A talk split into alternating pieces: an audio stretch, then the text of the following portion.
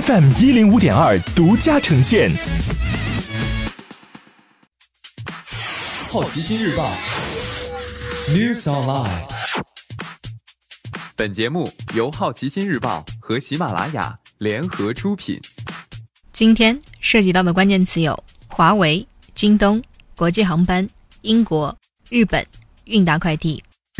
华为要求三星、海力士继续供应内存芯片，他召集了后者国内子公司的高管，要求无惧白宫最近的举动，继续稳定供应这些芯片。华为是三星和 SK 海力士五大客户之一，每年花费约八十亿美元从韩国公司购买 DRAM 和 NAND 内存芯片。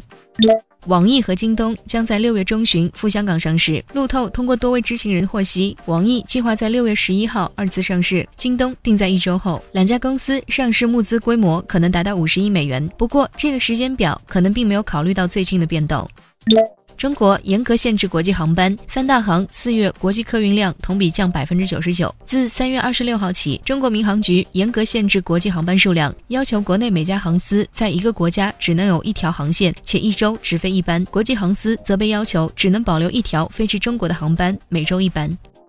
今天你不能错过的其他新闻有：英国将削减华为在该国 5G 建设中的占比；日本希望结束东京的紧急状态。韵达快递投资德邦快递，将占股百分之六点五。中国监证会回应美国股市收紧对中概股的会计审查决定。以上就是今天好奇心日报 News Online 的全部内容，也欢迎你把刚才的收获告诉周围的朋友。